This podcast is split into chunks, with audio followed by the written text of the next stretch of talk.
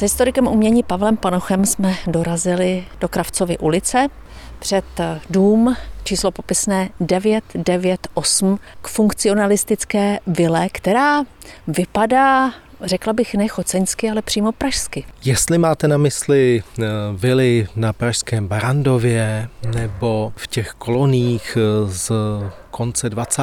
a začátku 30. let, jako je třeba osada Baba, tak určitě stylová podobnost tam je. Nacházíme se v ulici, která nese jméno po lužickém sebovi Běrnatu Kravcovi s dvojitým V, velmi nezvyklé. Tato ulice je takovou enklávou konstruktivistických a funkcionalistických domů v Chocni. A za touto enklávou stojí jako projektant eh, architekt Čeněk Mužík. V obecném povědomí možná málo známý tvůrce, i když eh, několik výstav v Chocni ho v době po sametové revoluci se snažilo to jeho dílo jako propagovat, protože to je tvůrce, který vystudoval eh, Pražskou uměleckou průmyslovou školu, působil krátce na praxi v ateliérech předních funkcionalistů pražských té doby, Jana Říhy, Karla Honzíka nebo Josefa Havlíčka, ale pak se vrací zpátky do východních Čech, přichází do Chocně, kde se usazuje, přestože byl rodákem z Morašic u Litomyšle a e, svými pracemi v rozmezí 20. až 40. let dokázal dát e, Chocni opravdu takový velmi kultivovaný moderní výraz. Čeněk Mužík je také autorem projektu zdejší obchodní akademie. Co bylo dřív? Akademie nebo e, tyhle vily Čeňka Mužíka? Čeněk Mužík realizoval v Chocni nespočet těch rodinných domů, ale právě i domů nájemních. Obchodní akademie jeho hmotově asi největší realizace byla eh, postavena na samém Prahu 30. let, v letech 1930 až 31. Choceňský sbor Československé církve pak v roce 1935 a jeho výtvarně nejzajímavější vily v ulici Běrnata Kravce spadají do té proluky mezi ranými 30. lety a jejich polovinou. Ty vily vznikly v rozmezí 33-34. Kdo Čeňka eh, Mužíka oslovil v případě toho domu, eh, u kterého stojíme?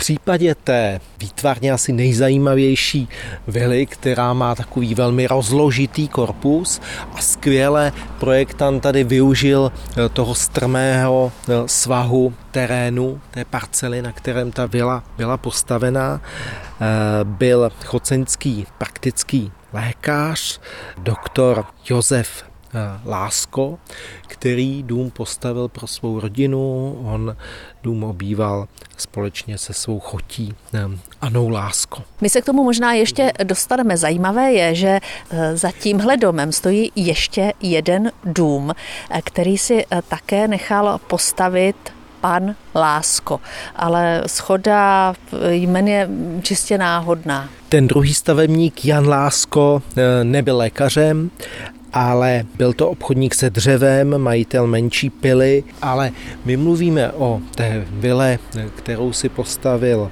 Josef Lásko, choceňský lékař a e, ta vila v duchu těch dobových konvencí tak sloužila současně nejen e, jako obydlí rodiny toho stavebníka, ale e, tvořila i zázemí pro tu jeho profesi.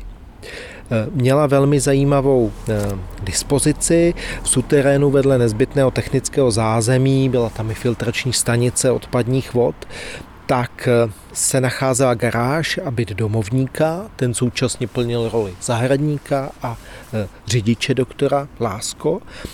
A přízemí vily, které mělo dva samostatné vstupy, tak sloužilo vlastně k situování čekárny a ordinace, ze které bylo možné skrze schodišťovou halu vstoupit přímo pak do obývacího pokoje s jídelnou.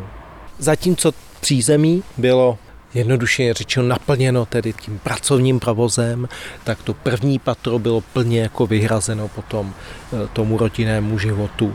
Dům manželů Láskových, dnes dům manželů Kučerových, se eh, nachází jen nedaleko eh, Chocinského náměstí.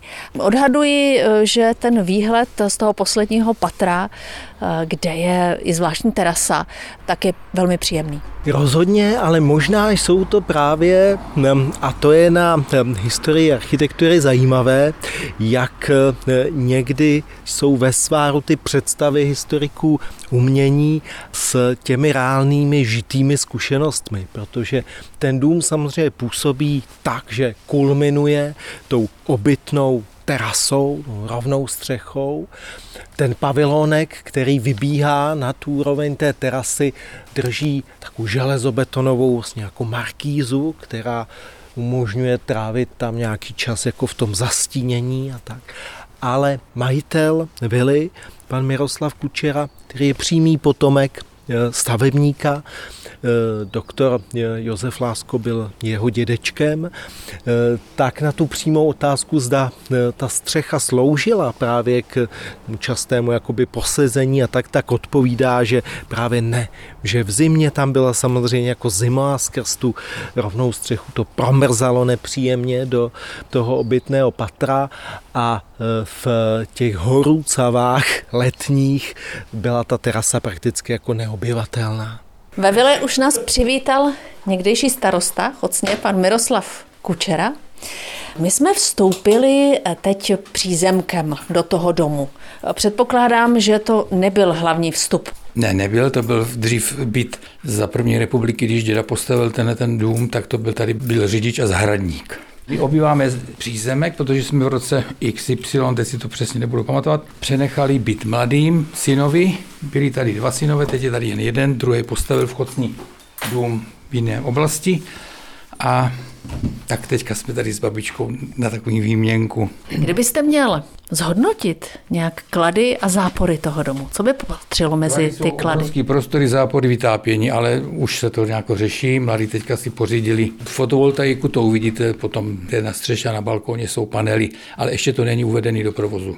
Museli to schvalovat památkáři nějakým způsobem? Ne, ne. Takhle velký barák s jako rovnou střechou si vysloveně říkal o to, aby ta střecha nebo ty prostory byly věnovány tomuhle tomu. Protože i když je největší větr, tak nikdy jsme nechodili na ty balkony nebo na tu střechu nahoru. Vždycky jsme šli do zahrady do zeleně.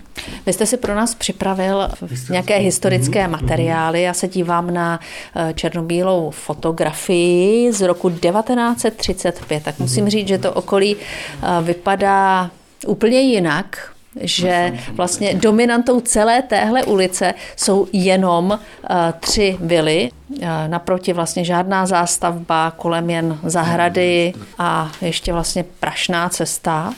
Tady je potom jedna fotka z toho interiéru, jak to tam vlastně vypadalo vevnitř. Pane Kučero, vy jste tady svého dědečka ještě zažil? Ano, ano. Já jsem se narodil v roce 52 a děda zemřel 59. Takže jste tu žili vlastně tři generace. Určitě. Tady je ten hlavní vchod. Tady byla čekárna a tady byla ta ordinace. A tady měl dokonce rengen, což byla rarita v tom roce 1933. Děda byl pořád zaměstnaný, že byl, měl ordinaci.